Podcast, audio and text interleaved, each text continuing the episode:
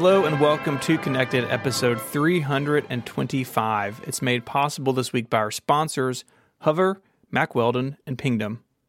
My name is Stephen Hackett and I am joined by Mr. Mike Hurley. Hello. Hello. Happy 16th of December to you, sir. Oh, it's my favorite day of the year. Is it? Nope. Hmm. It's my brother's birthday yesterday, but so today's not important to him either. Happy either. birthday, Mark. Happy birthday, Mark. And Federico Viticci. Hello. Hi. Hello. Hi. How are you? Your birthday is not this month. Uh, no, but it was this year, It's just like every other year. That's how birthdays Congratulations work. for having a birthday this year. Well, some people some people cannot say the same, right? If you're wor- if you were born on a leap year, or if you were born from, on December 17th to 31st, you haven't had a birthday this year yet. right? Right. That's also a possibility. And if you listen to our pre show, you may be feeling like you may never have a birthday again.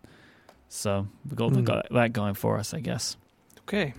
Next Right. month, Mike and I both have birthdays. Interesting. That is true, actually. Which one is more important? Hmm. Hmm. I don't think there is an importance this year. Which We're birthday has like- them as the, as more consequences? I'm Has turning more 35. implications.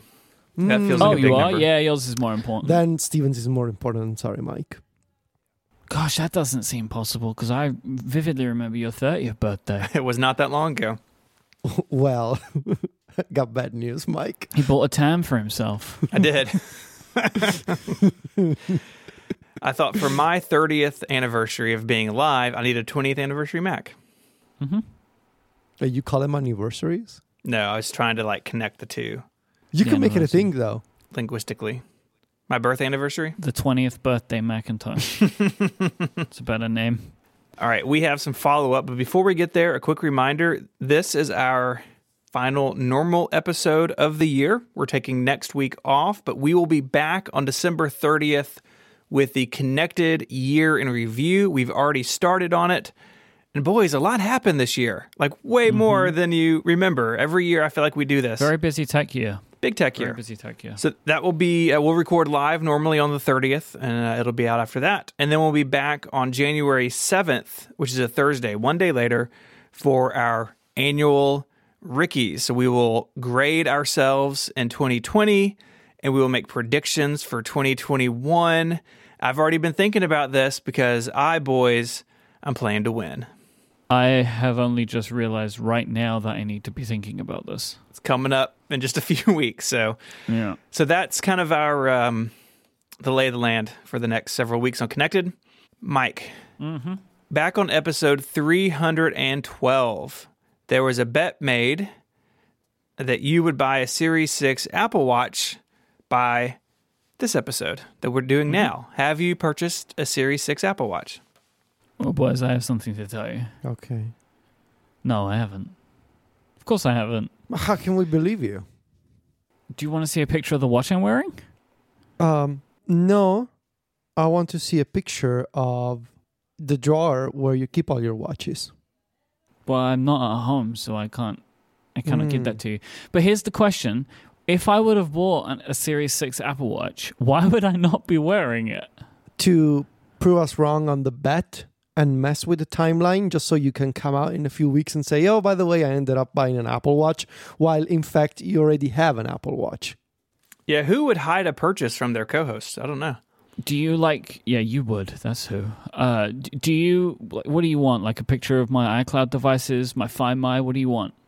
I feel like we need Adina to confirm with us that you haven't purchased a watch. Yeah, go get Adina. She's not here. I'm at the studio. Okay. Stephen, why don't you just text her? I will text her. I will text her right now and I will provide real time follow up. So, well, I mean, I can provide you with the real time follow up. I haven't bought one. I have no. Yeah, but but we don't believe you necessarily. I have no desire for it, and the none of the visual options are as good as the Series Five white ceramic that I'm wearing right now. Okay. All right. Um, I am now realizing is this one of those things where like so many Apple products have found their way into my home this year that maybe Adina has completely lost track of what I do and don't have. She's gonna be Mm. like, yeah, and then that's gonna complement complicate everything. so um, I said urgent life and death matter. Oh, jeez. Has Mike purchased a Series 6 Apple Watch? You are the worst text message. I didn't say that. I said settling Wha- something on a show. Come on. Okay, but you, that is the kind of thing that you would do. Like you just text someone like, "Hey," Hey. And then like write like dot dot dot dot dot dot dot hey. dot dot. Hey. I hate to tell hey. you this, but I'm canceling your podcast. I've never done yeah, that to see, anybody. This is the kind of message that Stephen would send to someone. Okay, while we wait for Adina, we will move on. Mm-hmm. Fitness mm-hmm. Plus has launched. Uh, Mary has used it. I think she may join the show again and talk about Fitness Plus because uh, she is she got up at like five o'clock yesterday morning, or no, this morning, yesterday morning, one morning to work out on Fitness Plus. Y- You're not. You don't have fitness right now because you have a broken leg. Yes, that's well foot, but yes, uh, that is true. Oh, Adina has texted us back saying the latest one. No, the last one he bought was the white ceramic one like a year ago. Thank you. See, is there anything else that you want? Any other? Pro- Well, I mean, you guys could be in cahoots. We're going to need access to your to your bank account. Do you want me to send a picture to you of my iCloud account, which shows all of my devices in it? Uh, just send your password. That'll be enough. Just gonna have a secondary iCloud account just for the Apple Yeah. Watch. It doesn't really matter. Uh, okay, so I win the bet. I've won the bet. okay, what won it. happens now? Okay, whatever. What happens now? Nothing. Oh, Th- nothing. was this happens. a bet without? A It was a bet without consequences. Oh, then it's not a bet. It's just something that we said. was something you said, and I said it's not going to happen, and you were convinced about it, and I said it's definitely not going to happen. But I say a lot of things. yeah. Did I even say this? Did I even say this? I find it very strange. I don't know. I find it very strange that I would say something let's bet without a price or a punishment of sorts. That's true. He's into punishment. Oh my. Apple Fitness Plus and the Apple Watch made to work together. When you open Fitness Plus, it looks for your watch and it gives you an option that says work out without watch. And so you just don't get uh, the cool metrics and stuff. Oh, so you can do it then? Only on an iOS device that does not work on the Apple TV. The Apple TV requires you to wear a watch. I don't know why. That doesn't make any sense. It's because the one person working on tvOS forgot to turn this off. I guess so. It's also incompatible with AirPlay, so you can't AirPlay from an iPad like to a TV. People think that is to, I guess, stop piracy of Fitness Plus. Well, because they also have that thing where um, if you take a screenshot, it's just black. Oh, does it like uh, Yeah. Netflix and Uh, others? Yeah, Yeah. like uh, fair Not play. really DRM. sure why Apple's so concerned about piracy of Fitness Plus. but- Well, you could screen record a lesson and put it up on the internet. Right, but who wants to do that? Because like the internet is full of Cheap workout people? Yeah, but like you don't need Apple Fitness Plus to watch a workout video. You Well, could just if- go to YouTube and watch a workout video. Right, but what if you really want Apple Fitness Plus? Then you probably pay for it. Mm, I don't know how much of a market there's going to be for piracy of Fitness Plus workouts. I- really, well, it's better to be safe than sorry, though, right? There's, you know, you wouldn't believe the extent that some people go to get stuff for free. yeah, but those people will get these things for free. Then, you know what I mean? Like Right. Everybody knows, right? There, that you cannot stop piracy. If people want something, they will find a way to get it. Sure. Sometimes you end up making things more difficult for people. right. Like this is like the whole Quibi thing, right? Like they did this, and then people couldn't share podcasts, uh, screen recordings or screen captures of their shows, and then it was one of the reasons is nobody cared. But like, do you like as a user, do you really have to take screenshots anyway of while you're doing a workout? No, but then that for me is like another reason why, like, why even bother doing it then? You know what I mean? Like, why? Because most people who are gonna do that are gonna pirate the content. So might as well just put in the the the the, the blocking feature. What if he- it's like you want to just record it for your own personal use? I understand. Right, and that is exactly the problem that we are having at MacStories. But it's you know, w- what's better to make it easier for bloggers to to take screenshots and screen recordings, or to at least establish a threshold where you can avoid piracy? Hmm. You know, potentially for Mhm. millions more users. So I don't like it. I mean, it's causing you know trouble capturing that content. How are you doing it? But I, I'm, but I'm not. Well, I don't know. Ah. Taking photos, I guess. Uh, but uh, basically, I'm not shocked that you know. It's the same of when you're uh, doing a screen recording and you're listening to something on Apple Music and the music stops while you're recording the screen. Mm, You know, I this was a thing, but okay. you know, you know, like yeah, you can go to you can go on YouTube and and listen to the same song for free. But these companies, they Music always is is different though, because Apple doesn't own the rights to it, so like they're kind of bound Mm. into that by. Anyway, this is not important. Uh, I haven't tried Fitness Plus yet. I'm I'm planning on uh, digging into it this weekend. Um, but I, I am very intrigued. People, I've seen a lot of people talking about it online, and there's been a bunch of videos and reviews and stuff published, and people seem really like into it. Like that it's it's well made. That the instructors seem super good at it. I think Apple made a right move in in going out and hiring people already in these spaces because there isn't like uh this is you know they didn't have to, to get people and then train them to to be good on camera and stuff you know it's just like this is what you do you're good at it go for it um, I did notice that one of the videos, like one of the instructors, um, was a a guy with a prosthetic leg, and I thought that was super cool, like in the core workout thing. I just a little detail I saw in a screenshot, and I just thought that was that was like super cool, like to, to normalize that kind of thing. So We got big news, guys. okay, Through the power of Salesforce, Slack has new emoji. but they don't know, do they? Well, that's sort of the the problem here. So Slack it has rolled out or is rolling out still two new like packs of emoji. One is like this alphabet thing, and the other is called remote work. It's like just working people working doing things at home. But they have yet to support the emoji from now the last two releases, is Yeah, they're not emoji; they're sticker packs, but they're calling them emoji. And th- for some reason, they're putting the effort in there when they are currently not supporting the actual emoji release from 2019. That's how far back they are. I hate Slack. I hate it. I hate it. That's how where I've landed. I'm getting so frustrated with it. So that's where I am. Slack is terrible and boring. I imagine a cool, fun loving, hip company like Salesforce will uh, fix this immediately. Mm. I said not the right way to describe them. I mean, for all we know, they are. We don't know anything about them. So they could be super cool. I don't know anything about them at all. So maybe they're cool. Guys, I have big news. again. They have more, but it's a lot of big news. It's like Uh-huh. hit after hit from you today. Steve has designed me a custom remember the milk emoji or uh, icon. You could just call it an emoji. Like, well, a tattoo as well. I'm using it all over the place. So the, it is a cow that I am milking. The cow has Mac Pro wheels on it, which is a little upsetting. And I'm milking it into what seems to be a bucket, but kind of looks like a big thing of beer. And in like a little thought bubble, I have a, a milk jug, milk carton. Have you set this as a custom uh, icon with shortcuts? No, because I'm using Todoist. You should set it for that for Todoist. Yes, this is an inc- it, it's an incredible icon. It's an incredible logo.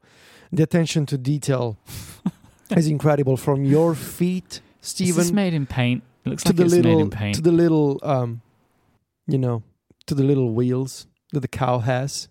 the Mac Pro hooves. Yes, and the the thinking bubble, where you're just thinking milk, with a shocked expression on your oh, face. Well, he's remembering the milk. That's oh, like I'm remembering oh. the milk. yeah. Therefore, I need to milk the cow. It's, it's really, this is almost a, an impressionistic painting when you think about it. Or this is like the you know because this has got to have happened to a farmer at some point in their lives right everyone needs to get milk sometimes you've got to imagine that someone has been milking a cow once and they're like i gotta get milk right As you're literally doing that. yeah Yes. you're like oh this reminds me i gotta get the milk i gotta get milk today oh man straight from the source. Uh, yes. we need some milk or like as you're doing did i eat the milk out today just like oh I don't know, Steven. Um, are you gonna use this icon? I'm setting it up right now. Oh, Todoist. yes. Most of all, I Need a just want to. I just, I just kind of want to know whatever is going on is going on in um, with your body, and specifically with your left leg It's and broken. your and your bottoms. They're I broken. guess. We know that. Because because Stephen's you're all very- broken down You're there. very angular uh, Mhm. in the left I mean, part that- of your body, and you're very curvy in the left leg. Thank you. Uh, hey is getting a unified inbox. Hey, So this was something that was one of the many uh, Big innovation. concerns Right. that I had about using Hey as a platform in the long run. Um, and I think we all kind of agreed that surely they would add this at some point. And uh, I mean, it's worth noting that, as we said before, the business um, service that Federico is using is not uh, publicly available yet. Um, but they've said that they will be adding in the ability to have a unified inbox for personal and business accounts um, at some point in the future, which is great. I can imagine you're very happy about this, Federico. Yeah, yeah, this is great news. Um, so far, I'm still using just like a single work account, Mm-hmm. so I don't really have a need for a unified inbox. But I suppose it could be handy for you know the future if we set up a a different user on MacStories having shared access with the unified inbox. I guess that's gonna be nice. So Yeah. it's nice to see that they're adding more traditional features. I wonder how this is going to work in terms of um, accessing, like, you know, sending something to the feed or the paper trail with a unified approach. So that's going to be interesting. I'm curious to see how it works in practice. But it's nice. I, I like that they're, you know, adding features from the old school of doing email. So, yeah, good sign. I've made my icon. It looks good. Thank you. I'm putting it on my home screen. You're putting it on your home screen? All right, I Mhm. want to see it on the home screen. All right, let's see. We can put that in the show notes. You do lose some of the detail uh, at that size. Mm. like your little hands touching the you know what are they called anyway i don't know uh still Uh, the Udders. are they or is, isn't the whole thing aren't they teats and the whole thing is an udder? I think that's how it works. I don't know. Not a farmer. you sure Well, I mean, I have an image that would suggest that you in fact are. in a green field you and the and the wheel equipped cow just m- m- milking away If there's one thing that 2020 has taught me is that I can believe what I see on the internet, and so I, I see this, therefore I believe it. You are a milk farmer. otherwise how do you think this person steve was able to come up with such an excellent and detailed drawing steven Exactly.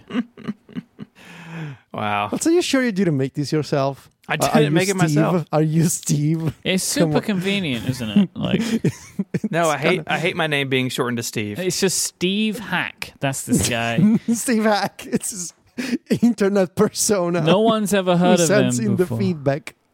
He sent it to me privately. Isn't it convenient that there's this Steve person? This is not the first time that this Steve person has sent in some feedback that Mm-hmm. seemingly agrees with you or supports you, Steven. or makes you look cool like a farmer? What's going on, Steve Hack? Steve Hack. Let's let's not talk about listener Steve. Let's talk about listener Tim. Quarry owner Tim. Oh, Quarry Team. Quarry Tim. So last week we had listener feedback from listener Tim about the iPhone leather sleeve, iPhone leather sleeping bag, fleshy sleeping bag for the phone. And Tim wrote in saying, "Hey, in my line of work, I often get like sharp things in my pockets and I don't want to scratch my phone up." So we guessed that Tim worked in a quarry, but turns out Tim is a letter carrier for the United States Post Office. Which is pretty cool. Out delivering mail every day. How dangerous a job is this? Well, if you look at the picture in the show notes that I'm also pasting into the Relay FM members Discord, which you get if you're a Relay FM member, he has destroyed previous phones. So Tim writes, that, oh my word. But but how? so um, let me finish reading the feedback. It's just lots and lots of paper cuts. What's happened to this phone? That's right. so postal letter carriers drive around in the U.S. in what's called the LLV. There's also a link to that in the show notes. If you live in America, you've probably seen these the little cute, adorable little delivery trucks. They're old and like falling apart. A bunch of them catch fire. But what Tim says is they because they're kind they're pretty open. Like all the doors open. Like maybe you're in a rural area. They seem to get a lot of rocks and like sand and little debris in them. And so he shared a picture of his old iPhone SE, and basically there's like spots rubbed through the finish, standardized gold on the back. It looks like it's been through a war or something. You don't want that to happen to a new phone.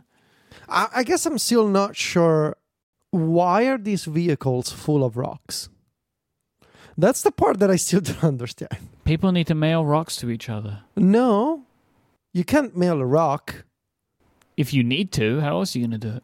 Well, still though, like Tim makes it sound like these vehicles are just just full of rocks flying around and entering their pockets. I mean, you can imagine like you get in and out of this thing a bunch of times during the day. You can see how the door opens all the way to the bottom and the back, and a bunch of these do get run in rural areas where maybe you're on dusty gravel roads.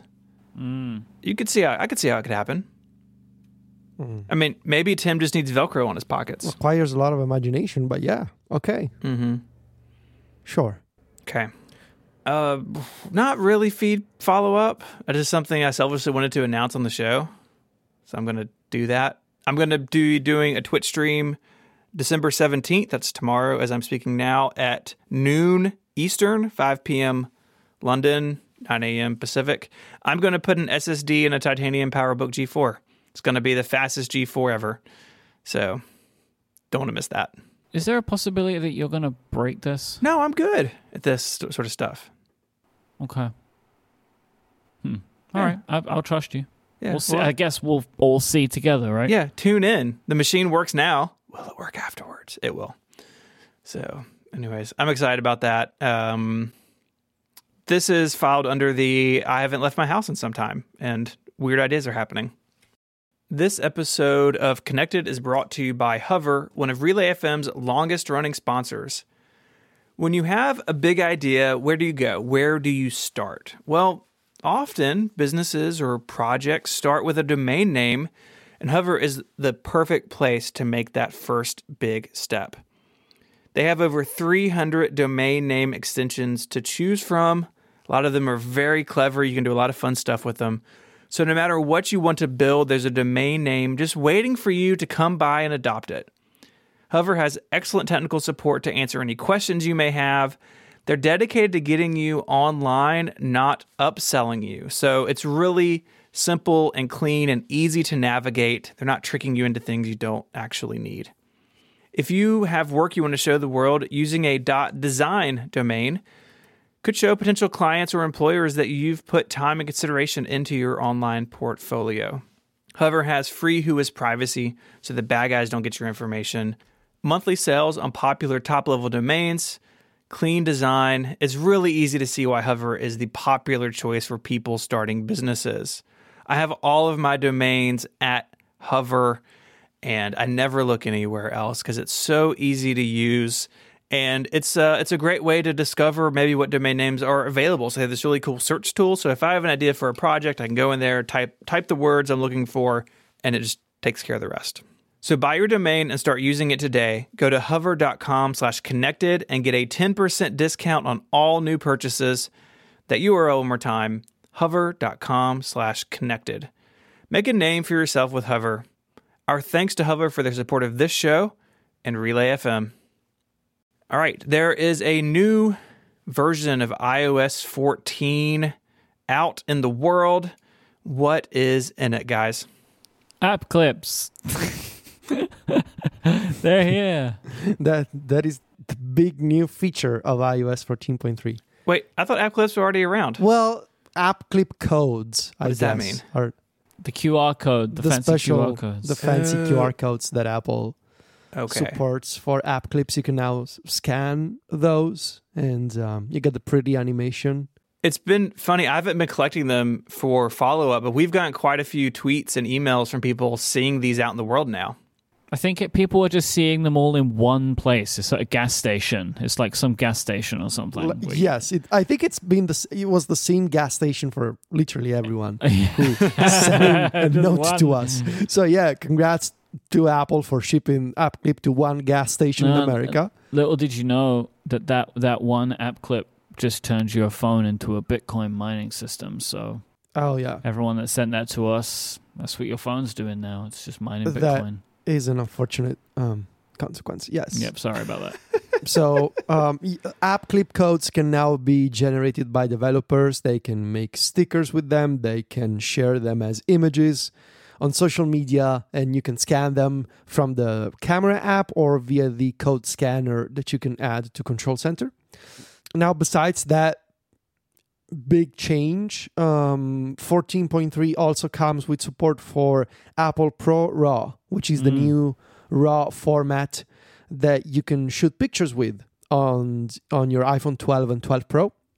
There's this really good overview of what Pro RAW is and what it does, and RAW photography in general on the blog of the Halide photography app. hmm Um, the developer Ben Sandofsky has done a really excellent overview of the format, what it does, and sort of a what does what does Apple mean when they say you get all the benefits of RAW plus the computational photography aspects that um, the iPhone camera can capture and process.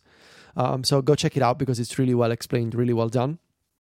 Yeah, uh, Austin Mann, famed iPhone photographer, did a really good piece on Yes. when I think I thought it was particularly useful. When is the right time to use it, and when it may actually work against you. So we'll have that in the show notes too. And and the visual comparisons that Austin did are also really well done. You can see like you can literally see all the details that you cannot have in the JPEG or HEIC version of a photo, and you see more details after processing Pro RAW. Um, so go check it out because it, it it- really helps to visualize at a glance what does it actually mean in practice. Um, the other feature we mentioned this before, uh, Apple Fitness Plus. This also uh, requires WatchOS 7.2 if you're going to use your Apple Watch and tvOS 14.3 if you're going to use it on an Apple TV. Uh, you can sign up for Fitness Plus from the Fitness app, which is now also available on the iPad. On iPad, it is not a pre installed application, you need to download it from the App Store. And uh, just like any other uh, apps made by Apple that you can delete on your device, you can also find them as individual listings on the App Store. Um, Why do you think they did that? I don't know. I don't know why. Like, I mean, I can assume it's like it should be pre-installed, right? It's on iPad. that they're doing for like antitrust stuff. Maybe mm, I don't Maybe. know, Maybe. but like it, it's inconvenient, right? Like whatever. But yeah, Yeah. th- yeah, fine. the other feature is big changes to shortcuts and adding um, shortcuts to the home screen. Mhm. Um, Before we get into this one, though, there was Yeah. also the wallpaper one, right? That stayed. That's actually in the shipping version now. That you can change your wallpaper. Is that true? Did that stick? Oh yes, yes. Um, the set wallpaper action yeah. uh, is now included in shortcuts. I have a I have a pretty sweet update to one of my shortcuts coming based on this action. Um, that I should be able to share this week on the site. nice. Um, so there's set wallpaper and also there's new edit actions for editing reminders, contacts, and calendar events, I believe. And then the change to adding icons on the home screen. If you are among the people making custom icons for launching apps on your device, Yeah, like Steve. like Steve and, and Steven, who are also the same person, Same person. Yeah. It's not me. you'll be happy to know that you can now create those shortcuts and add them as icons. And when you tap the icon on your home screen, it doesn't redirect you to shortcuts first, it launches the destination app directly. And if you have these icons from previous versions of iOS, that you created them in September with iOS 14, the new behavior will apply to those old icons as well. So just update to iOS 14.3, and when you tap those custom icons, you will be taken directly to the destination app um, that the shortcut wants to launch. You will not Mhm. see shortcuts um, opening first. This also applies to utilities that allow you to install custom icons, not via shortcuts, but via um, profiles, via, cu- via custom profiles on your device. However, Apple made a change during the iOS 14.3 beta. So up until beta 2, I want to say, um, they removed the redirect behavior when changing the icons for system apps as well. So I was able to create custom icons for Safari, Photos, Apple Music, built in Apple apps using a utility called Iconboard. And those icons on 14.3 beta 2, they were not doing any redirect. So when you tapped on the custom Safari icon, Safari opened directly, which was awesome. Um, and then Apple made a change in beta 3, I, I believe, where they um, they went back to the old behavior. Now you can uh, if you want to use Iconboard or other utilities for making How does custom icon icons board work? What is this? Iconboard uh, it lets you create uh, it's a visual editor for making custom icons on your uh, iphone and uh, it lets you create icons for third-party apps Uh-huh. and for system apps But- for system apps it needs to do a redirect where you tap on the icon you see Iconboard for a second and then you're taken to safari photos or whatever. Right. for third-party apps it's basically um, a fancy url scheme launcher. You're just saying uh, i want to launch twitter. I want to use this icon. And you create a profile and you install the profile and then you have a custom icon that opens twitter. And for third-party apps you don't have any limitations Yeah, I don't like the the profile installing thing. Oh yeah, but it's fine. You're literally just installing like a web. You can take a look at the profile f- file, and you're literally just installing like a web clip. That's all it does. Do you have to install a profile for every app? No. What's nice about Iconboard is that it lets you create multiple pages of custom icons. Um, like you have these multiple home screens in the app, and Yeah. you can you can create say ten icons, um, and then you can install them all at once. And then it just drops them on your home screen? Yeah, on the last page. And then you can place them wherever you want. And so what I've been doing is Okay. for some third-party apps, I've created custom icons, and then I've used the new iOS 14 feature that lets you hide uh, an application from the home screen, and it's uh, and it sends it to the app library instead. So I have marked as hidden the default icons for stuff like Twitter and Slack and GoodTask, and I'm using the custom icons instead. I purchased a bunch of um, icon packs from Michael Flarup has a really nice set called Juice, and um, Vidit from the Lookup team um, has a set called uh, Aesthete or Aesthetic, I think. Um, yeah, there's a bunch of people making really beautiful sets these days, and uh, and I'm using Iconboard to to install them. There's also a shortcut that I didn't make, uh, but you can find it on Reddit. You can find it on RoutineHub. It's called Icon Themer, and this is quite impressive because it's a shortcut that does the same. Like it creates profiles and it lets you um, create profiles with custom icons entirely via shortcuts. And at the end, you you have a profile that is open in Safari, and just you just say install, and you and you can even back those. You can even back up those custom profiles created via Icon Themer to the Files app. And so what I did was I exported my custom profiles from Icon Themer on the iPhone 12 Pro, and I re-imported them on the iPhone 12 Pro Max that I received yesterday. Um, Ah, that's yeah, because I assume that this stuff doesn't Nope, doesn't it sync very doesn't. well, huh? It doesn't. And my hope was that when that thing happened, when Apple made that switch in the iOS 14.3 beta, um, when they said uh, you cannot install custom icons for system apps anymore, if you had installed them before, they kept working. So uh, I was on the 14.3 um, GM or release candidate, and I still had my custom Safari icon and my custom Apple Music icon, and they kept working because I had installed them before the change in the why? beta. Why? What's the reasoning for this? Why can't I have a custom icon for Safari? It's it's silly, right? But that's BS, though, right? Because It what is. Apple was saying that their icons are more important than anybody else's icons. No, and especially like the Safari. Have you seen the Safari icon? I mean, it's uh, No, but it's like, oh, we won't let you change our icons, but everybody else's icons go crazy. Like, Right. Go do what you want. Go wild. Like you can just go for it. Like really what what I they don't like should do. What they should do is they should have a native system for changing all the icons you want. They should have a theme or Well, I feature. think that this is probably going to be the main feature of iOS 14. they really should consider it because I mean, I get it. I get it. Designers, they care about the icons that, that, that they craft and work on. I totally get it. But you know, millions of people like to customize their stuff. And you know, I think it I think they should give it to the people this this option. Like from settings imagine like a simple page where you go in you see all the apps and you just you know change icon and you pick an image or you pick a file and you're done.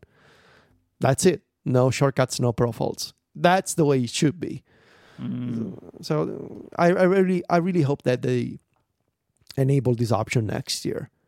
Uh, you know, using shortcuts, using profiles is really a clever workaround. It's a clever hack, but it could be could be so much better. Anyway, um, yeah. So in 14.3, uh, launch, uh, and but this thing with launching shortcuts from the home screen, it goes beyond icons, right? Um, all, all kinds of shortcuts that you want to add to the home screen as an icon uh, can now use Compact UI. In fact, one of the main reasons w- that I think I, I sort of uh, s- uh, stopped using my own MacStories uh, shortcuts icons was the limitations around Compact UI. It used to be that uh, those icons they would take me to shortcuts first, and I was kind of annoyed and I was kind of sad um, because it meant it meant that I had to use widgets. But widgets are not as compact as uh, as icons. You know, in the in the same slot of a small widget on the home screen, I can fit four shortcuts icons. And so now I'm happy again because it means we can keep working on the Mac Story shortcuts icons. We can make new ones, and they have the same functionality and the same speed of widgets, which is great. I'm in iOS 15, by the way. Let me ask you about the custom icons that you're using. Yeah. Why why are you doing it? Are you doing it because you were testing it? Are you doing it because you were testing it now you love it, or were you doing it because you really wanted to change the icons? You know what I mean? I, I really like the idea of personalization myself as a as Yeah. a as a thing. Um, and now that it's possible, I'm more inclined to do it. Just like I was inclined to do it on Mac OS when it was easy to do, like years ago, stuff like CandyBar, for Yeah. example, that made it so easy to change icons, and I was so into that. Um, so there, there was that component, but it's also the fact that some of the icons that I have are super ugly. Like the Safari icon, I really can't stand, and now it's back on my home screen, and I don't like it. The Hey icon with the scribbled hand. I mean, come on, is that an icon? It looks like a drawing from from a you know one year old. I really don't get it. Like, wh- why is it a scribbled hand? It's so ugly, and so I just uh, I took one of um, I believe I'm using one of Vidit's uh, email icon. It's a really pretty icon with the with the at symbol in the middle of an envelope. It's really nice. So now I have a decent icon for Hey, and uh, yeah, it's it's mostly about just customizing stuff, making it my own. I'm putting in icons that I like. I kind of gr- you know kind of grown tired of of we've effectively had the same icons since 2013 with iOS 7 for things like the App Store and uh, Safari and reminders. I guess reminders changed to an extent, but you know those icons are kind of boring, and designers are doing more interesting things with depth and sort of a like Big Sur inspired designs. So yeah, it's not. I've been using this setup for like uh over a month now. Uh, it's not like I was testing it and now I'm gonna.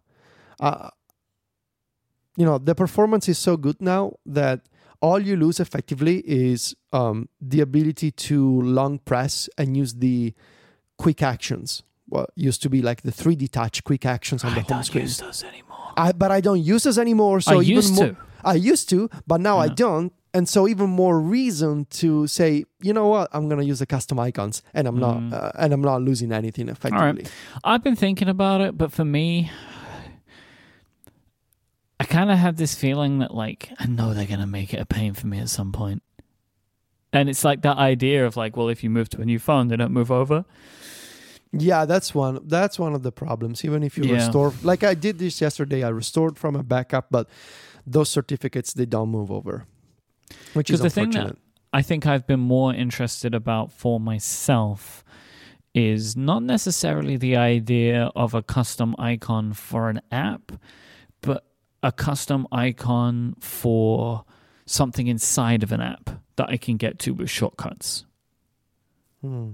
So, like opening an app to a certain point, or opening a certain note, or something like that, and having app icons for those, as opposed to like having a new Slack icon or whatever. Because I think one of the things that I've found is like, if I'm going to do it, I probably want them all to be in one style, and I've yet to find uh, a pack that I could do all of the apps that I have on my home screen with. You know, like, like how you have kind of like mixed two different packs together.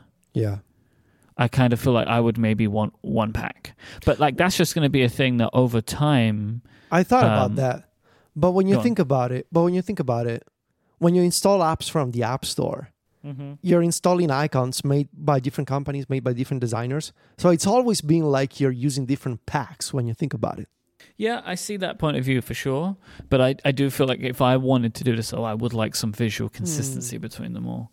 But I don't know. But then you end up in the situation where, like you did, you might have that one that you don't like, and then what do you do? And then you're back to square one again. So this is something I'm keeping my eye on. But I wasn't on the beta train, so I wasn't able to play around with it until now. And and I did do it last night just to test, and I was like, oh, this is actually quite cool. So. I, I, it's something that I have. I'm like keeping an eye out for now as other applications start. uh, So, uh, sorry, other designers start uh, creating different packs and stuff like that, or existing designers keep adding to their packs, which I think is also a strong possibility. I mean, Stephen's already doing it with Todoist anyway, so he's all set. this has never really been something that I'm super interested in. Like even back in the day with like CandyBar, where you could do this with Mac icons, not just app icons, but like things like in Finder, and you could go all the way down. And I just never really, it never really worked for me. Part of the reason, Mike, like you said, that it feels fragile in a way, and maybe it's going to break at some point, or just be a pain if you have to replace your device. But I'm generally But while like- it works, why no, not I know, enjoy I know. it? And and honestly, I think with this, it may be different. I mean, CandyBar lasted until Mountain Lion, which seems like a miracle, but I, I think on iOS and iPadOS, Apple may embrace this and actually make it easier. But it's just like a layer of stuff on top of the OS, and I don't know. I don't really care Does the enough to little like. notification not bother you, Federico? that would bother Well, me. Well, no, because when you use um, certificate-based utilities, you don't see the notification. Mm. You only see the notification if you use a shortcut-based uh, approach. And also another reason why I don't like to do that because I, I tried that and I was so annoyed by the notification by the banner that confirms the shortcut that I, I I went looking for other solutions like the next day. It's like no, no way. You cannot even dismiss that that thing. There's no setting to hide it. You just you're forced to see. Even if you've tapped the icon like 200 times, you're still gonna see the banner that says, "Hey, you ran this shortcut." Yeah, go figure. job. I did. Uh, what about so- app badges? Because you don't get badges on these, right? no, you don't, and it's a it's a feature. the way I see it. See, that's that's what's going to break my Todoist one for me because Todoist oh, is one of the few apps that I badges allow for to your badge. task manager. Yeah, Oh no, but no, stop doing that. no, I need to know how much I've left to do during the day. No, use a widget or you just open the app anyway because you're opening the app anyway. You don't need to see the number. The number just causes you anxiety. So you either just open the app, which you do anyway, or use a widget, which at the very least it gives you the context of what the things are. Just seeing the red number puts you in a state where you know you have things left to do, but you don't know what, which makes you even more anxious. So you either just tap the icon or use a widget, which at the very least it gives you some visual context of, like a visual preview. So you know what it is. I should be a productivity, I should be a productivity coach. This is what I'm gonna do next. I'm gonna be a productivity guru Perfect. and teach people how to use icons. It feels like a limited business, but maybe it's not. I don't know. I feel like I've made a pretty decent living out of it at this point.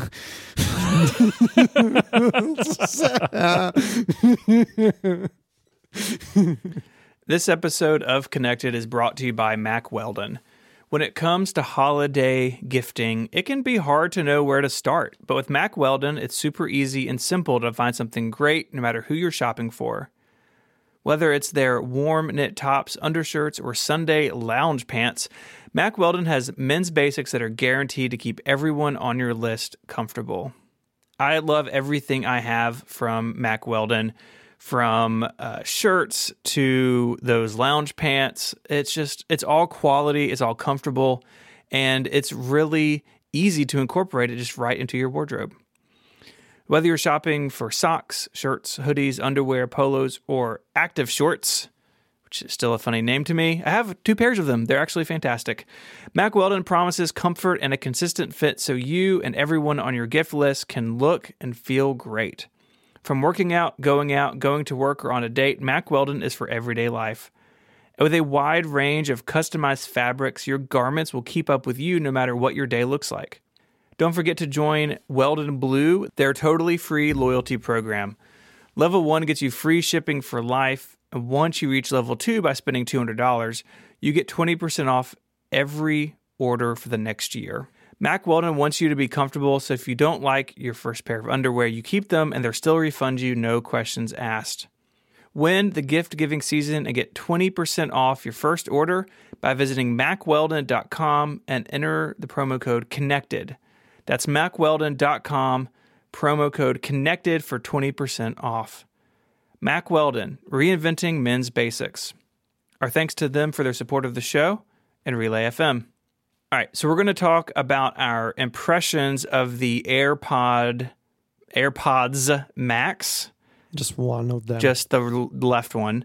Uh, Federico, I think you have the the most to say, so I think Mike and I are going to go first because you're like testing things with gold monster cables and or we can have a conversation. It doesn't have to be a list of people.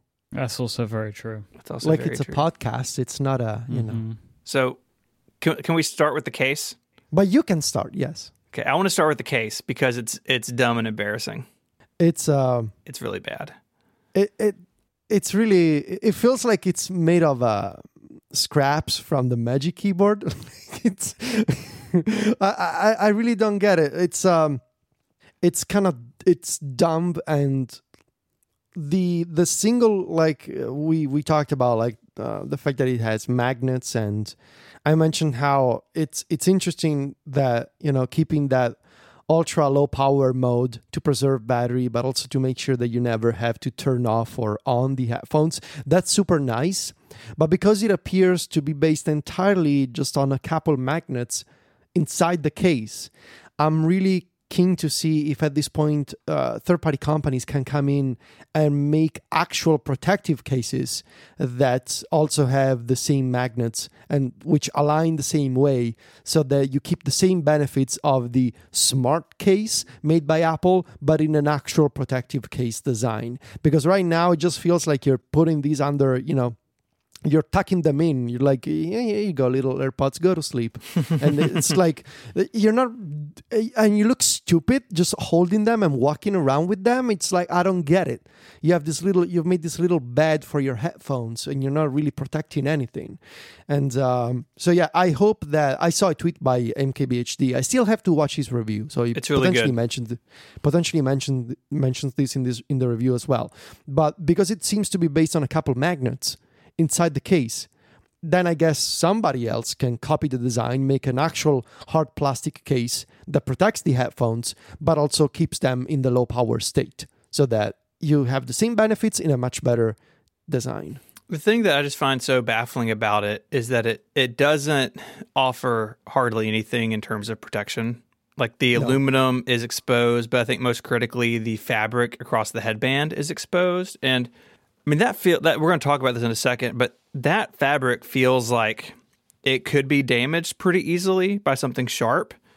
And then like then where are you? Uh, like what do you then what do you do? So I agree with you. I think that uh, we're going to see some third party cases for this that just put magnets where magnets need to be for them to go to sleep, and we can all forget this terrible nightmare of this case. For me, my it's the- it's my only knock on the product. Like it's the only thing I don't like. Um, well, ha- there's actually a, a, a slight thing which I'll get into in a second. But like this is the thing that they have included that I think doesn't necessarily cheapen the product, but doesn't make me feel better about it. Um, I feel like just a case that covers the most uh, fragile parts would have been way better.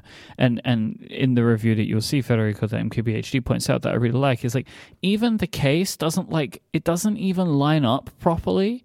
Like the lightning port, there's a cutout for the lightning port, and it doesn't line up properly. It's like it just seems cheap. Like Mm-hmm. it's not good. Like it's really not good. I mean, I I'm using it because I have it, and so like I'm just to keep it in my bag, and I'll just when I have my AirPods in my bag, I'll I'll put it in this thing. But as soon as somebody comes out with a better case, I'll get it. But like if I was going on bigger trips, I would try and get something, even just like a drawstring pouch to put them in instead, because that would at least stop the like the headband and stuff from potentially getting damaged if it was in a little bag, like even like a little drawstring bag, uh, as opposed to this one where the only thing that it's protecting that could get damaged is the part that can be replaced, which is the ear cups. Yeah. I, I will say the case design does lead to a funny side effect. Speaking of the ear cups, so listen to this. yeah, I did that today.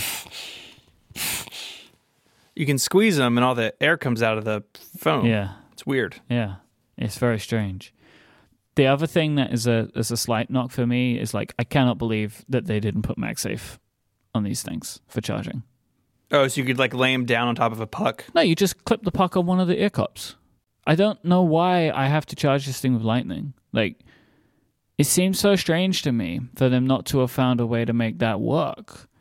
Like it's it's really I find it really weird. Like I mean, it seems like the the engineers who are in charge of charging products at Apple all hate each other. So they have Yeah. some people products charge over USB C, some charge over Lightning, some get MagSafe, some don't get MagSafe. Like, get on the same page. Yep, I really think that this. I, I mean, I I can't work out why they didn't build this with that in mind. Like, I, I really think that that's something that they should have had. Like, because it's it's just like a weird omission to me that I have to like my my other AirPods charge with a MagSafe charger. Like, and they're just these little things, and they've made that work. So there's surely space in the ear cup to put a wireless charging coil Mhm. in there. It's just strange to me. Like, whatever. It'll be- It's it.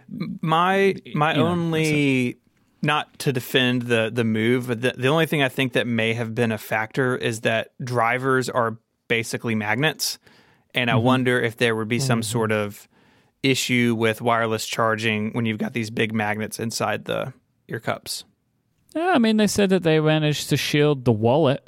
Yeah, Yep. that's, that's Yeah, true. it is. I mean, I'm just saying, like that could be a factor, and maybe it was. But uh, on the whole, though, like Apple needs to get this charging situation under control. Like, just move everything to mm-hmm. USB C, rip the Band-Aid off. Yeah, and let- some look, stuff gets Go wireless. the on top of that. USB C, and where you don't have a port, have it work with MagSafe. But Yeah. like, Lightning needs to go now. It does.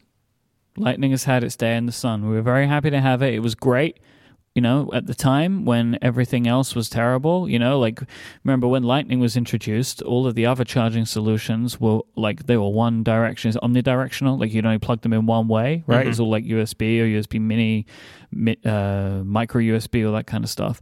But now USB C is vastly superior. Clearly, Apple agree for some things Mhm. right? But not everything. Um, if if you know these these headphones should have had they should have USB C on them, and then I wouldn't be so bummed out about it. But it's like just super annoying to me. But anyway, um, outside of that though, I absolutely I love them. I love them. Hmm. I mean, look, I've had them for like thirty hours. Um, and I've been trying to put as much use into them as I can during that period of time for all of the things that I would use my headphones for. So more music than I would typically listen to, but like that's really the best way to tell how good or bad they sound, right? Is by using music. Um, I've watched videos, I've listened to podcasts, all that kind of stuff. Uh, and I would say that like, yeah, they're very easily the best headphones I've ever owned. Um, like for for listening to things like I have nice headphones you know like the the headphones that I use for uh, recording right now the Beyerdynamic DT770s. They're really nice headphones, but they're not like they're not tuned in the way that these are. At least they don't sound that way to me. Um, they just I, I I absolutely adore the way that they sound. It, they had that thing that, that I mentioned before about like I could hear things in songs that I didn't think I'd noticed before. I definitely had that experience like the uh, the the clearest one to me was listening to Last Night by The Strokes, and there was a guitar strum that was like in just in the right channel that I just never heard in the way that I heard it through with these headphones. And like that's the experience I was looking for. Like I wanted a rich sound and I wanted it to be like for there to be complexity to the sound and for things to be separated in a really interesting way. Honestly, th- these remind me both in the way that they sound and the way that I feel about them. They remind me of the HomePod, which I guess makes a lot of sense, right? But like the, experience that I've had listening to music on these things reminds me of what it's like to listen to my music on a HomePod, where it's like this sounds really good and good in a way that the products that I had before, like the Amazon Echoes, did not sound right. Like the the Echo that I was listening to music on before was like one of the cylinder Echoes, and I replaced it with a HomePod. It's like this is so much better, and I know I'm not the best judge of this. Like I frequently make the jokes, right? And like about if the music's tinny and what the mids sound like and all that kind of stuff. Um, because I, you know, I, I do honestly. I, if you think you can hear that kind of stuff, great. I mostly think that that's baloney, honestly, and I, I do think that a lot of people don't know what they're hearing, but they just say it's one thing or another. But like, there's absolutely no way for you to know how I hear something. Right? It's like really, it's like a very hard thing to communicate to people. Well, but the the fact that that you don't know what they mean doesn't mean that they don't exist. I never said they don't exist. I said what I said is I think a lot of people that say that kind of thing don't know what they're talking about. I'm not saying everyone. I am very much believe that you uh, because the way that you explain things to me is different to that. Like th- I, mm. I feel like I watch a lot of YouTube videos, and there are a lot of people that tell me that like, oh, there's good in the mids, and there's tinny on the high end, and there's low frequency on the bass end, and it's just like I feel like, Like it's the terminology that you don't believe. Like it, it, it, no, I just don't believe that everyone they just feel like empty words. Yes, because mm, I can say mm-hmm. that stuff and it has no context. Right. doesn't mean anything. Right. Like you can't tell me like these are tinny. What does that even mean? Like do they sound like I'm listening to music through a tin can? Like what is tinny? Like I, my point is like there's no Right. I, I do believe that a lot of people that say that stuff, not everyone, but I believe a lot of people that say that stuff picked up that phrase from somewhere else and then they just use right. it. So you'd be Like- happy that I prepared some practical examples for you today. That's what I want though, right? and it's like the way I explained it of like I feel like I could hear a guitar in the right channel a little bit further Right. away than normal and it's like I feel like you can understand kind of what I'm getting to when I say stuff like that. Or when I say that like the sound is rich, it's like I can hear lots of instruments, like there's Yes. complexity in it and it's like it's not like usually uh, like if I'm even if I'm using AirPods Pro the music is is like it's kind of flat like the amount of different instruments. It kind of feels like it's been squished together because there's only so much they can do. But with these uh, with the AirPods Max because they're covering my whole ear the music's coming from different places. So they have the ability to make it sound that way you know? Like i understand way more when we've made this joke before but like people talk about the sound stage but like i get that a lot more That's because it's like understand. I think. yeah, it's like imagine musical instruments far away from each other. Yeah. It's like, all right, that makes more sense to me. But like, it's just like, I, I do think that a lot of the reporting around headphones stuff and, and the way that headphones sound, Yeah, well, I, I, I- I just don't think that it's possible that every single tech YouTuber can know how to do this. Honestly, most of it is like rehashing press releases as well. Yeah, right. Yeah. And- but but anyway, my, my the point the point that I'm trying to make is I think these things sound really great. Mm-hmm. Yeah, I agree with the sort of home pottiness of them. If we can use that as an adjective, I think they sound more similar to the HomePod than anything else I've experienced, at least. Federico, I I definitely want to give you the stage. The right? sound The to sound stage. talk about this stuff, the sound Yes. stage. Okay. But So, no, wait, uh, but, but wait, wait. So I think two things are going to happen here, right? Uh, I think this could go very long potentially, and I also just want to make sure we talk about some of the other features of them, and then I want to hand over to you, and I want you to give me what I'm sure is a very well prepared experience with these things. Is that okay? I've only had a I've only had a few hours with them, but I think Yeah, I, but still, I know you've got more to say than me already. I think Like I I've- just, I've, I've seen the notes, so I know it. okay. Right. Yeah. So I just wanted to touch on a couple of other areas, and then Yes. I want to I want to hand over to you. Transparency mode is absolutely unbelievable, really well done. Really, it, It feels like incredible. it feels like even more of an enhancement of natural sound Yeah. than on the AirPods Pro. So Like I'll give you your- a, see if I can give people an example of this, right? You know, if you if you rub your hand, like your fingers on your hand, right? If you hold that really close to your ear, you can kind of hear a sound of like your skin rubbing together, right? Yeah. You can hear that incredibly loudly with your hand kind of like at your waist. Yeah. It's unbelievable. I noticed this when I was typing today. Like the the the sound of my fingers hitting the keys was louder than it normally is, and that it, that Mhm. it's because I had transparency mode turned on. So yeah, totally. So I first heard Grey reference it this way with the um, original AirPods Pro of calling them like AR, right? That it's like Mm. it is like augmented reality because reality is being changed around you. It is. and I in a way. heard John Gruber mention this when he was talking to Matthew Panzarino of like we think of AR as just visual, but it's it doesn't have to be, and it isn't. It's like it's just using technology to change our reality. And I, I had a thought of like, if I could get a hearing aid that gave me Apple's transparency mode, like it is in the AirPods Max, I would wear it because I genuinely hear things clearer this way. And like similarly, right? Like if there's a piercing loud noise, like if there's a siren, transparency mode adjusts that for you. Like my hearing is better in every possible way when I use these headphones. Like I found that way for AirPods Pro, but it is significantly more on AirPods Max. Like the transparency is incredible. Noise cancellation is also, of course, vastly better. I think we all would have assumed this. I, I wasn't expecting transparency mode to be so much better. I assumed noise cancellation to be much better. Um, I'm still not sure if it's too much for me because I've always been a bit weird of that. And I know, Stephen, you've had the same, so I'm keen to know what you think. I think so far it's comfortable, but I think it's right on my edge of comfortability. I do wish Apple would let you tweak it. All of the other companies let you tweak it, right? Like Sony let you use their app to tweak it. Bose do the same. I wouldn't mind just being able to bring it down just a little bit, but they don't let you do that. Yeah, I, I feel the same way. I really disliked the noise canceling in the AirPods Pro. Mm-hmm. I don't mind it on the Max, but I don't think I could use it for super long. So, like last night, I used them for a couple of hours and had them in noise canceling for probably like an hour, which is way longer than I've ever made it.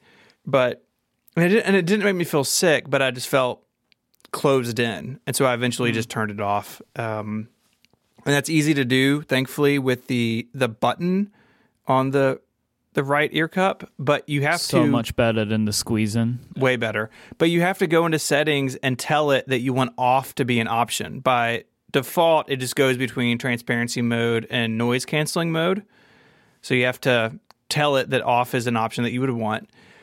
And uh, also in those settings, you can reverse the direction of the digital crown for volume. And I think they have it backwards by default, where you're rolling it counterclockwise to turn the volume up, which is not how volume knobs generally work. Generally, there you rotate it clockwise to Yeah, I kind of get it though, because like uh, uh, away from me seems up, and know. behind me seems down, I don't which know. is how I changed got it, it. immediately Yeah. because I, couldn't. Same, same. Yeah. I'm trying to see if I can get used to it, but I feel like honestly, I feel like I would have the problem with this that I do with USBs of like I'll always do it the wrong way the first time, no matter which way around I have it. Like, I think I changed it because my brain made the association of raising volume, therefore going up, hmm should be clockwise, Yep. yeah, not counterclockwise, because clockwise is what happens when time goes up, right? Mm. And I find it strange that they set the behavior to be the opposite, to be counterclockwise. I don't get it. I'm not super keen on pressing the crown because I always adjust the volume a little bit. It pulls my hair, I've noticed. Oh, which is uh, interesting. Uh, I will have to to see how I can get used to it. Um, You're gonna have just a tiny bald spot right on your right hand side, just above the digital crown, as your hair is have- being pulled out slowly over time. the crown spot on my head. Isn't that part on the top of your head called your crown? Anyway? Yes, it is. I know because um, I've been listening to Silvia's Pilates videos. Yes, it is called because you've got to reach up through the crown, haven't Yes. you, towards the sky? exactly. Yep, Yes. yep, yep. Yeah, it's uh, it, that is a little bit of a venture with with longer hair. I ca- I came in from work yesterday, and uh, I'd been wearing them here in the studio for a couple hours. And Mary was like, "Did you uh, do you uh, wear headphones today?" Because apparently I had like a flat spot across my hair and then around my ears. Uh, Oh, because you have the big poofy hair right now, don't you? yeah, my hair. Yeah, I haven't gotten a haircut since March. Hmm. Really? Really? Where I'm not gonna go get a haircut during a pandemic. Oh, you can you can do it at home. Yeah, I've been. Adina's been cutting my hair. Yeah. I mean, Mary cut my hair in March, and then I've just let it go since then. Interesting approach. Did you get in a in a fight? Yeah, but you've you've done that anyway, though. Like this is this is the thing. Stephen Hackett cannot s- s- adjust to any hair based style for more than six days. Right. Right? Like you change it so much. You grow your hair out, you cut it all off. You grow your beard huge, you cut it to a mustache. Then you cut the mustache off and then stubble. And you know, like, you are very flexible with your hair in a way that I think most people aren't. This episode of Connected is brought to you by Pingdom. Do you have a website? Uh, what's on that website? Maybe a shopping cart or registration form or contact us pages? If you've answered yes to these questions, then you need Pingdom because nobody wants their critical website transactions to fail. This means a bad experience for your users and could mean lost business for you. But the good news is, it's really easy to set up transaction monitoring with Pingdom. It will alert you when things like cart checkouts, forms, and login pages fail before they affect your customers and your business. Pingdom will let you know the moment any of these have a problem in whatever way is best for you. So if Relay FM goes down, I get a push notification and a text. You can customize how you're alerted and who is alerted depending on the outage severity. Pingdom cares about your users having the smoothest site experience possible, and if disaster strikes, you'll be the first to know. It's super easy to get started. Go to pingdom.com slash relayfm right now for a 14-day free trial with no credit card required. And when you sign up, use the code CONNECTED at checkout to get a huge 30% off your first invoice. Our thanks to Pingdom for their support of this show and Relay FM. All right, Federico, you are in the situation where you can compare these directly to a bunch of other headphones. I'm not in the situation. Mike really isn't uh, either. As full, I don't have good music headphones. yeah, you don't have good music headphones. Federico has like a, a Walkman and a, a DAC and listening to Ogg Vorbis files. So as the FLAC, not Ogg Vorbis. I feel guess. like uh, you didn't have to correct me, but you did. Well, I mean, Ogg Vorbis, really? What kind of person do you think I am? I don't think I understand the burn I committed. I feel like the type of person that knows it's not Ogg Vorbis is the type of person that would correct you about that, you know? So Federico is that type of person. Actually, guys, the bits are arranged in this order. So How long is this to continue? Mhm. How much how much bits are lost in the lossless? If I've less lost, then how much lost? Near lossless. so you've been comparing this with some of your other Yeah. stuff. What is uh what's what? Mm. So I I tested this for about five hours this afternoon, and um, today I so I compared the AirPods Max to mm, my Sony headphones, and I had two kinds of Sony headphones. Uh, the first uh, pair of headphones, the XM4, so the standard Bluetooth Sony headphones that you know most people seem to use and know about these days. Um, these are standard Bluetooth headphones that I can use with my iPhone and my iPad, and I can stream Apple Music, and they rely on standard uh, AAC uh, Bluetooth based uh, connection. So nothing fancy, just Bluetooth headphones made by Sony, which also have active uh, active noise cancellation. And the other comparison that I did was um, streaming the same, uh, so picking one song, listening to the version uh, on Apple Music with the AirPods Max compared to the same song which I own in, in lossless format via my Sony Walkman and my Sony MDR Z1R headphones, which connect via a an uh, 4x4 uh, 4.4 millimeter jack balanced jack balanced cable would be the correct Can name. you give a very brief overview as to what on earth that last part meant? The 'Cause you- balance cable? yeah. Uh, so a balance cable is a first of all, it's got a 4.4 millimeter jack, so it's chunkier than a standard uh, 3.5 millimeter jack. It's bigger and thicker, and uh, what the balance cable tries to achieve is better channel separation between the left and right channels, where the cables in the wires inside are physically separate, and there's room for um, and I'm let put it this way. There's more room for audio. Therefore you're trying to better separate the two circuits and uh, you know achieve more clarity in Mm. what reaches the left ear cup and what reaches the right ear cup essentially. Yep. um but yeah it's it's a shorter chunkier cable basically. So i i, I also chose some songs to to like try and do these tests and i try to make them different enough from each other so to get a good sense of like the kind of uh, the kind of acoustics and the kind of performance that i was getting from these headphones. So i tested all you're dreaming of by liam gallagher, by liam gallagher his latest song uh, kind of a, an acoustic ballad featuring um, piano acoustic guitar and backing vocals plenty of backing vocals and horns in the background. Um, slow dancing in a burning room by john mayer. So uh, you know uh, uh, really warm guitar and bass line um, in this one. Exile by Taylor Swift and Bon Iver, um, the Long Pond studio version. And I chose the studio version because I wanted to compare the, I wanted to listen to the sounds and the, try and see what kind of performance I would get on the AirPods Max. Uh, especially for Taylor's side, where they were performing the song in the same room. So Taylor singing in the room together with the person, I believe it was um, Jack Antonoff playing the piano in the same room, which is different from when you're recording, you know, and mixing separate tracks. Like the piano player goes in, does their track, and th- then the singer goes in, does their track, and then you mix everything together.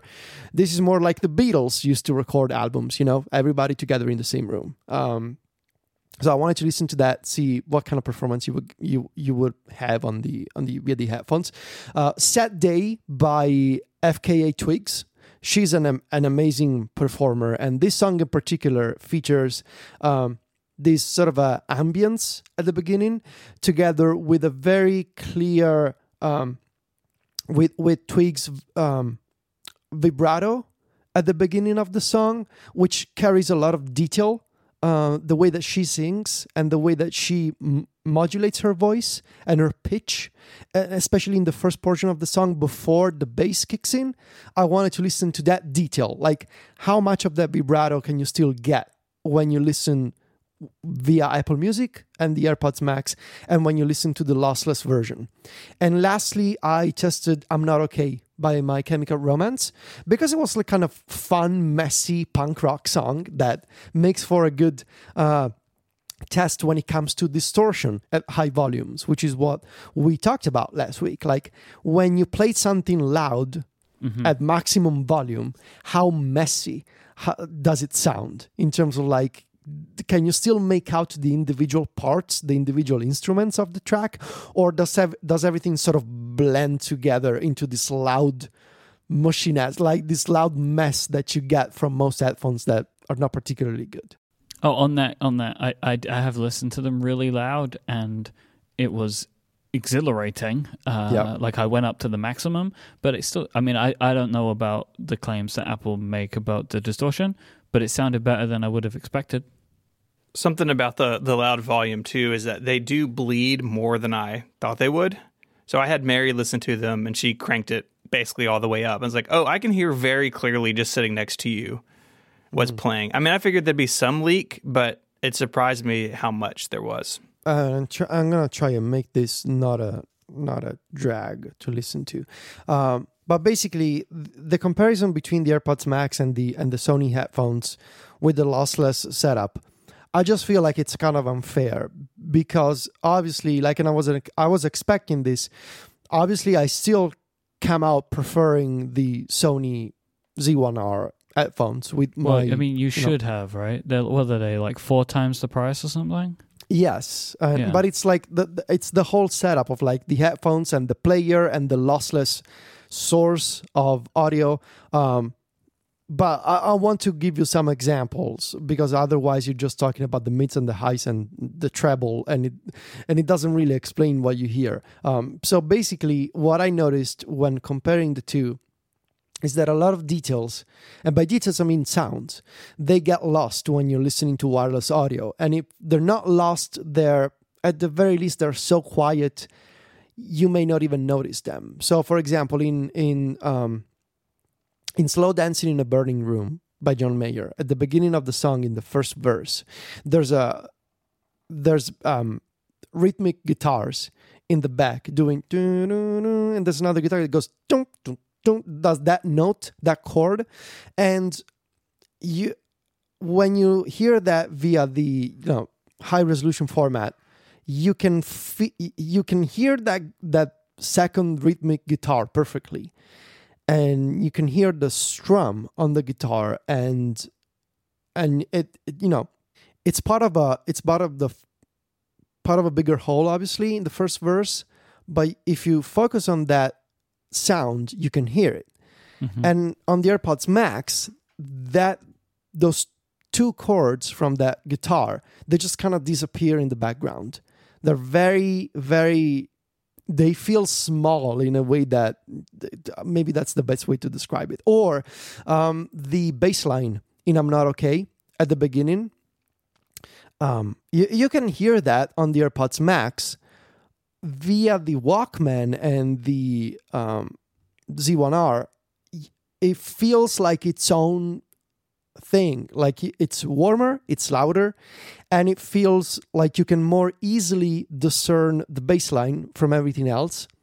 You can tell you can obviously you can hear the bass line on the airpods max in that song but via a different setup because you don't have compression because you're playing high resolution audio and because honestly those are better headphones for you know high fidelity it's more easy to tell oh yeah i can totally hear the bass line i mm.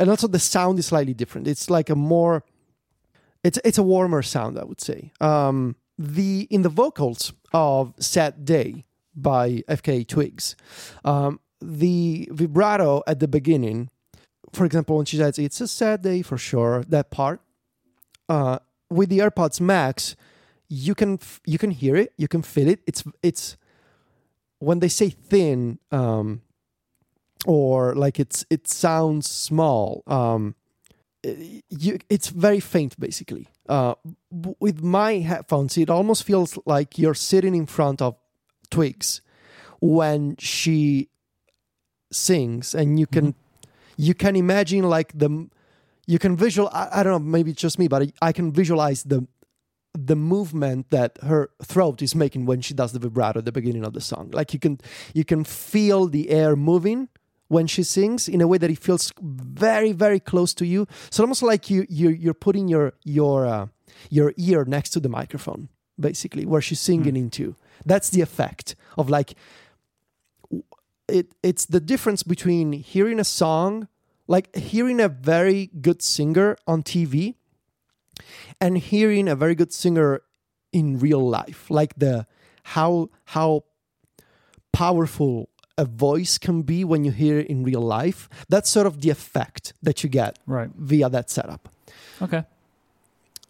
now the xm4 see uh so the Now these are the these are your more run of the mill. yeah Everyone can buy them. Kind of. Not everyone. You know what I mean. these are the the Bluetooth Sony headphones that Mhm. a lot of people know. Uh, you know, these are popular. The Bose Quiet Comfort 2 are also popular. Beats headphones obviously are popular. I also have uh, Beats uh, Studio headphones, but I didn't try them today. Uh, but I I do know how they sound. Um, so the XM4 are interesting because uh, they are lighter uh, than the AirPods Max. Obviously, they're also made of plastic, and and I'm kind of torn about them because, in a way, they are more. They are easier to use. You can fold them. They are lighter, um, but they're also cheaper. In a way that the AirPods Max are not. However, I'm I'm not sure how I feel about the headband design of the AirPods Max yet. Not the design per se, but I guess the materials being used, the the fabric part you know, Mhm. at the very top of the headphones. Uh, it's more flimsy. It's it's more it's thinner than I than I would have hoped, and I have some serious concerns about the durability of that part of the headband at the top So this is like the mesh part. the the mesh part at the top. okay. It's very thin, and it feels like you could poke a hole in it with a pencil. You could definitely do that, yes. right? And I'm not sure, like, the moment you're gonna put this in a bag, if you're not careful, or if you leave them on your nightstand and your cat or your dog or whatever plays with it, that part, I don't think it's even replaceable. So I, I, I don't know how I feel about that. Like, I get it; it's totally comfortable. I don't feel the weight on my on the top of my head.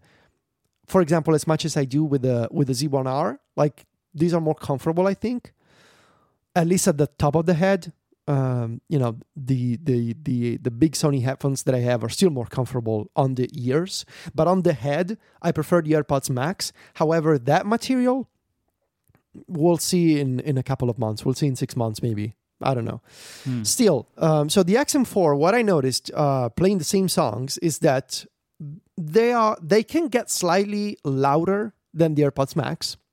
They have a more pronounced bass overall. I think that's the kind of the sound that Sony designed to to decided to go for. And I, I don't have any EQ uh, feature turned on. By the way, I don't like to use equalizers, so I just uh, in the Sony app in in in the music settings on iOS, I always keep the EQ disabled. Um, but I would say that the, the XM4 they can get slightly louder than the AirPods Max, and they have a more pronounced bass. However, when I tried to listen to "I'm Not Okay" at full volume with the XM4 and the AirPods Max, the XM4 sound like a mess. and the Air- and that was the moment when I realized, oh, Apple's claims on distortion were actually were actually Right. true. Because on the XM4, the beginning the the the the, the intro to the song, it's uh, and something came to mind when I listened to that. It's like the XM4 are like when you're watching your friend's punk rock band play live in a garage and the AirPods Max is is a balanced sound that you get while listening to a CD. Um, basically, on the XM4, everything sort of blends together at full at full volume, and you get like this huge, loud mess of, you know, the drums and and the and the and the two guitars and the bass. Um, it's it's very loud and messy. It's like sh- you hear that when you hear that distorted sound of all instruments together in that kind of music. That's what I mean. It's, got- it's messy. Mm-hmm. On the AirPods Max, you you you you retain the balance of it, where you can tell that the drummer is really going for it, and the bass player is really going for it, and there's two loud electric guitars. But if you focus just, you know, on on the overall sound it doesn't you, don't hear the distortion that comes when everything blends together. You can still make out the individual parts of the intro right? Instead on the xm4 it's very it's just very loud and very bassy uh, essentially. So uh, that to me was uh, was the moment when when and obviously i listened to a bunch of other songs after that. Um, but uh, on the AirPods Max compared to the XM4, which is a comparison that I think a lot of people will do, I think the AirPods Max have a what you said, Mike, have a bigger sound stage in the sense that the sound coming out of the XM4 after you try the AirPods Max, it kind of feels constrained. Uh, it kind of feels like it, it's the sound is happening within this very enclosed space, which is the headphone. And on the Right. AirPods Max, you get that illusion of, yeah, it feels like sound is playing in a bigger room, which means I can more easily tell the, the instruments apart, the different sounds apart. Um, and that was really interesting to see because obviously Sony has a lot more experience than Apple. You know, Apple, again, excluding Beats, um, in making Bluetooth headphones and wireless headphones. And uh, these to me already sound better than the XM4. I don't have any Bose headphones, unfortunately. I've always been a Sony guy, but to me, these sound much better than the than the XM4. The XM4 have, again, s- perhaps slightly louder volume, uh, more pronounced bass line. So if you're into that kind of style that is not as heavy handed as the Beats sound, but somewhere in the middle of of AirPods Max and Beats, that's where the the XM4 stand in terms of bass uh, performance. Um, but overall, like based on my taste, I, I tend to prefer like warm and balanced sound. Um, I really like the way that the AirPods Max sound, and in fact, I will say that in terms of like if excluding my Sony Walkman and the wired headphones, uh, considering the Beats Studio, I have Beats Studio 2, Beats Solo, and Beats Studio 3. Uh, today I tested the XM4. Before the XM4, I used for over a year the XM3. Um, I in the past I used the Sennheiser Momentum Wireless. A bunch of other headphones that I sold that I don't really remember at this point. Uh, but to me, the AirPods Max are the best wireless headphones that I tested in my life. I think so far. Um, th- they sound well. I, I cannot say incredible because when I say incredible, like my the other headphones that I have, they sound incredible. These are Well, you can say they're incredible for what they are. for what Yeah. they are. Yes, these are the best wireless wireless headphones that I that I have at the moment. Some I have some questions about the design itself, uh, especially the non-replaceable headband. That is really a concern to me, and I guess it's too bad that they don't have a you know that they're based on Lightning. They don't have an analog port for wired audio. Have, have, have you tried the cable? it works but it still converts everything to to digital and when i when i try to do that i tried to plug in the airpods max into my sony walkman uh, the volume was really low and i got better performance out of it by doing um, straight bluetooth from the walkman to the airpods max and in fact i kn- strangely enough i noticed that the walkman connects to the airpods max using sbc as the audio codec uh, not AAC, which in theory my Walkman should support. So I don't know. It's quite strange. Um, still, it sounded better via standard Bluetooth than using the Lightning to audio jack cable. It's ridiculous that that cable is not in the box for something this expensive. Yeah. And it's also the thinnest, wimpiest cable I've ever had from Apple. It's junky. It's very bad. Oh my God. Yes. It, it's like if you go into a gas station and you buy like a USB to lightning cable to charge your phone in a rental car, and it's like you just know it's gonna break after three days. Yeah. That's how this cable feels. It's what $35 from Apple and not in the box, which is almost as insulting as the case is. I would say overall, are they worth five hundred and fifty dollars? Um, I, I think my answer depends on whether you are really whether you really bought into the Apple ecosystem. Obviously, like if you just have an iPhone, I don't think you're the target user for these headphones. But if you're an Apple person with like an iPhone, an iPad, and a HomePod, and an Apple Watch, and if you're the kind of person who likes the HomePod sound, like the way that the HomePod sounds, so warm and balanced and detailed, but not too opinionated, I guess would be a good word for it. Like doesn't go crazy on on you know when you're listening to rock music it doesn't go crazy on the guitars and when you're listening to hip hop and and and rap it doesn't go crazy with the bass line and and and the and the beat it's right there in the middle so if you're the kind of person who likes clear and balanced sound with a bit of warmth to it then i say yes these are worth the price because for wireless headphones, I think they have really, really, really good sound, really good performance, and obviously the integration with iOS and Siri and uh, the now playing screen in music. Obviously, you're getting AirPods, right? So instant connection and switching between devices and all of that. So I, I would say, and I feel pretty good about this, even though I listened for just a few hours. I would say these are my my new favorite wireless headphones. I think I feel pretty comfortable saying that. So these would be then the headphones that you would be wearing for the majority of your music listening. is Yeah. what you're saying. Yes. Because yes. those headphones that you have, those Those are very very specific headphones for That when is an like intentional decision you are making to listen to music on those headphones because you need hardware and cables and la da da da da. Right? Like it's not just a thing. like when I want to relax and I have 30 minutes for myself and it's like too short an amount of time to play a video game uh, but too long to just you know waste time on Twitter basically uh, I was like yeah I can go for a few songs and I you know I take out my Sony Walkman and I listen to some music Mm.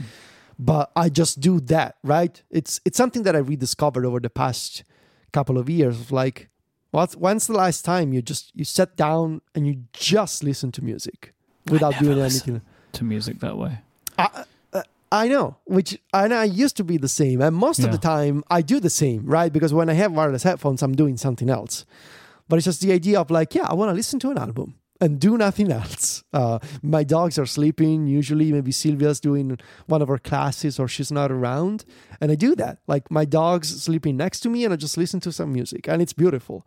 But I do that like it's a very specific occasion, if you will. Like Yeah. it's very intentional. So yeah, most of the time I'm gonna be wearing the AirPods Max. I think. What about you, Mike? Oh, I mean, I've spent all this money on them. You're darn right I'm going to use them. Uh, but they are the best. I mean, as I said before, though, I don't have any wireless headphones. Like, I have my AirPods, and I will continue to use my AirPods all of the places that I will use those. Like, I'm not going to use these things when I'm out in the street. Because, oh, by the way, the weight. Yeah, it's a lot. So they're heavy. For me, I think they're within the realm that I'm good with. As I said before, like I use heavy headphones quite a bit. And I don't notice it when I'm sitting down, but when I get up to move, I feel like they're going to fall off.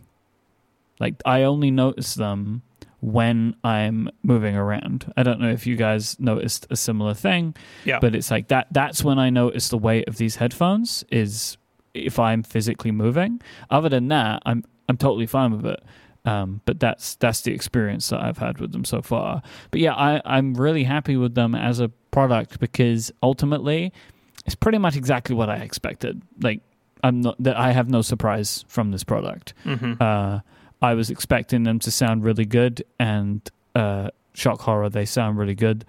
Um, and for me, as a as a I would say like lay headphone person, they blow me away. But I I don't have what else to compare it to, um, realistically. I'm a little on the fence. Uh, I like the way they sound.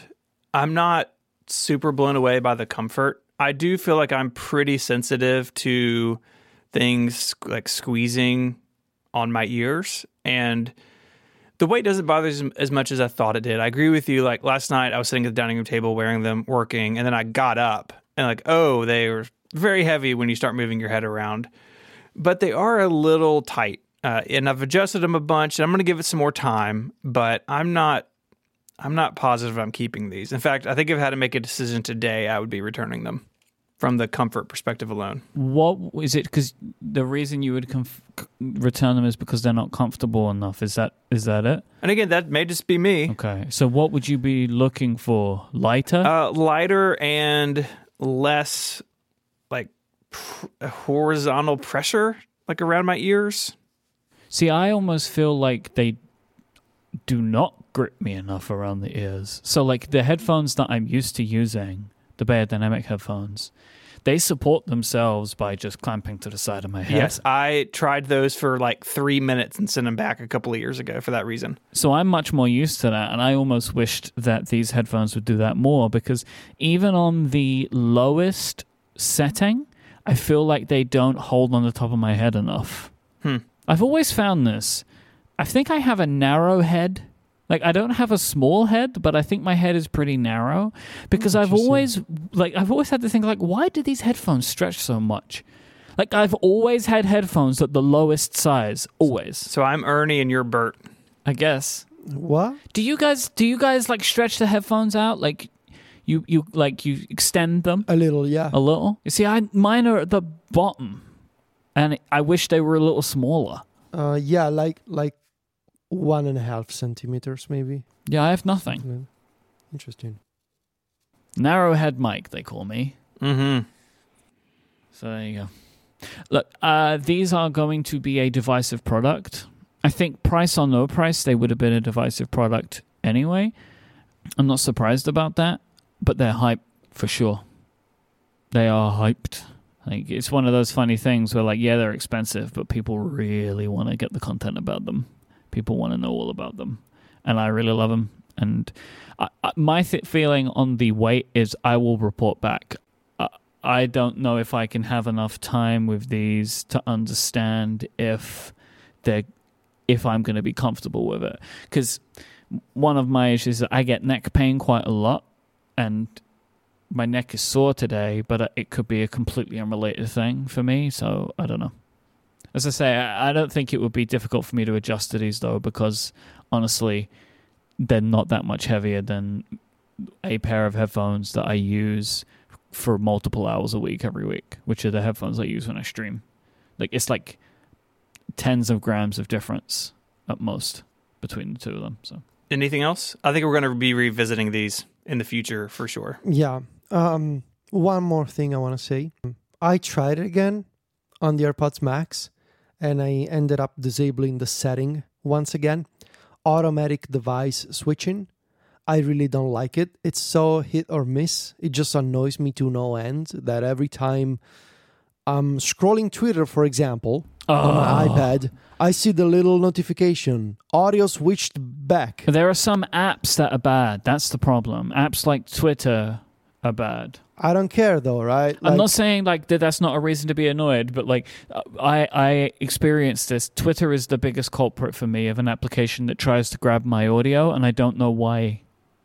I don't know why it's doing it. Yeah. And also, I, do, I Great. It's a great feature. It is a genuinely very good feature. it is a very great feature, but it happens so frequently. Like yes. lately, I was talking to Alex um, in the MacStories Slack, and he mentioned like I was on a on a on a phone call with my mom, and I was using the AirPods, but then something played on my iPad, and the audio switched back, and like the whole call like switched to a different audio output. It's like. Yeah, yeah, I totally get it. Like uh, that, that sort of thing also happened to me, where, where it's like, it's trying to be helpful, but sometimes like I still prefer the manual control, you know? Like also I, I don't have those kinds of interruptions where like my source of audio needs to be constantly switching from one device to another. Like if I'm listening to a podcast, it's fine. I'm gonna connect from my iPhone and then I'm gonna start listening. And then later, if I'm sitting down on my iPad and I want to listen to music, then I'm gonna manually connect from there. So I tried it within a few minutes. I saw those notifications come in again and I disabled it right away. Also, I guess one more more thing, and then I'm done. I'm still getting, even though I have set up an iPhone 12 Pro and yesterday an iPhone 12 Pro Max, restored from backups, of course, that issue of having iOS ever so helpfully turning down my headphone volume. I thought I thought we learned that was a EU thing. No, but it doesn't happen to me. So basically i have this bug that is following me around across icloud backups and restores because i know for a fact that this is a setting that you can disable in settings and in health and i have done that I every day I open the page and I look at it to have visual confirmation that the setting is disabled. However, it keeps wanting to lower my headphones volume. You Got to restore your phone. I think I will have to, honestly, at some point. Yeah. Because every every 30 minutes or so, my headphones volume is turned down because the EU thinks that I'm gonna kill my ears otherwise. But and Apple agrees, but really I don't care. And it's a setting that I disabled, but it doesn't care about the fact that it's turned off. It keeps happening. And all the solutions that people sent me never worked. I think that does it. If you want to find links to stuff we spoke about, head on over to the website relay.fm slash connected slash 325. While you're there, you can send us an email with feedback or follow up. You can also become a member and get Connected Pro, which is a longer ad free version of the show each and every week. You can find us online. You can find Michael on Twitter as I M Y K E. Mike hosts a bunch of other shows here on Relay FM. Mike, what uh, what do you have going on this week? Uh, I would recommend that people go and check out the yearly themes episode of Cortex, um, which is episode 110, which is a big episode that we do every year. And then go and buy a theme system journal at cortexmerch.com. You can find Federico on Twitter as Viticci, V I T I C C I. He is the editor in chief of MacStories.net. Federico, I have a question for you. Okay. What is your favorite smell? You. Really? I told you I was going to do easier ones. Favorite smell? Uh huh. Like honestly, Yeah. You know, like freshly baked cookies. can I give you a top three? Sure. Well, no. So by far, a top first place is um, my dog um, Zelda's smell. Like she, she has a like a, a, a, a like she smells great. Honestly, like even though like it's not like she takes a bath every day, but she just naturally has a very sweet smell that both Silvia and I we absolutely love. So that's my favorite. It's kind of funny, really, that you have a dog called Ginger and it's the one that doesn't smell as good. Right? It's funny. Ginger just doesn't smell. You need She- to swap their names. Just swap their names. She's pretty uh, smell neutral. Does Zelda? Does, does Ginger carry a, a sword? No, okay. no. um, although she beat me the other day. So There she, you go. She's Adventurer. weaponized. Um, uh, se- uh, then I would say, um, well, I do, I do love um, fresh, freshly baked pizza. It's a very good smell. hmm I think. Is there a particular? I mean, because different pizzas are going to smell different. So Yeah. Does what it have we pineapple talking on it? Yeah. No, I, I meant real pizza.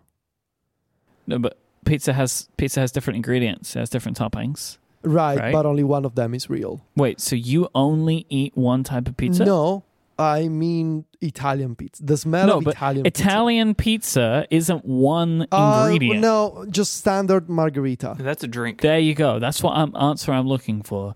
And I also just want to say for the record, they have different pizzas, different types of food in different places. And uh, uh, that is my belief. You, you have Italian pizza, you have American pizza. They're both great. No, you have pizza, which is the default one, which is Italian. Then, then you have the international variations of it. Okay. And your third You favorite d- smell? You don't call it Italian pizza. Third. just call it pizza. Third favorite smell? Uh, third smell is um, in the winter, the smell of of the uh, roasting chestnuts on the fire. You know, inside you have like a little do people actually do that? I thought that was just I- in the song. I do. People we do it. do. We do it. I see street vendors do it in the UK. Oh, in Rome as well. They do Yeah. it. Uh, yeah, but you can do it inside. On a, if you have a fireplace, you can do it. Um, and we do, and it smells great. Like I think in general, roasting anything on you know meat, chestnuts, like anything really just, and it's both the smell and the sound. You know, the crackling sound of it. Yeah, it's a multi. What would you call it? Multi sensorial experience, I guess. hmm You can find me on Twitter as ISMH, and uh, tomorrow I will be making the PowerBook G4 very fast with an SSD over on Twitch. So if you're around, come check that out. I'd like to thank our sponsors this week. They are Hover, Mack Weldon, and Pingdom. Until next time, guys, say goodbye. Arrivederci. Cheerio. Bye, y'all.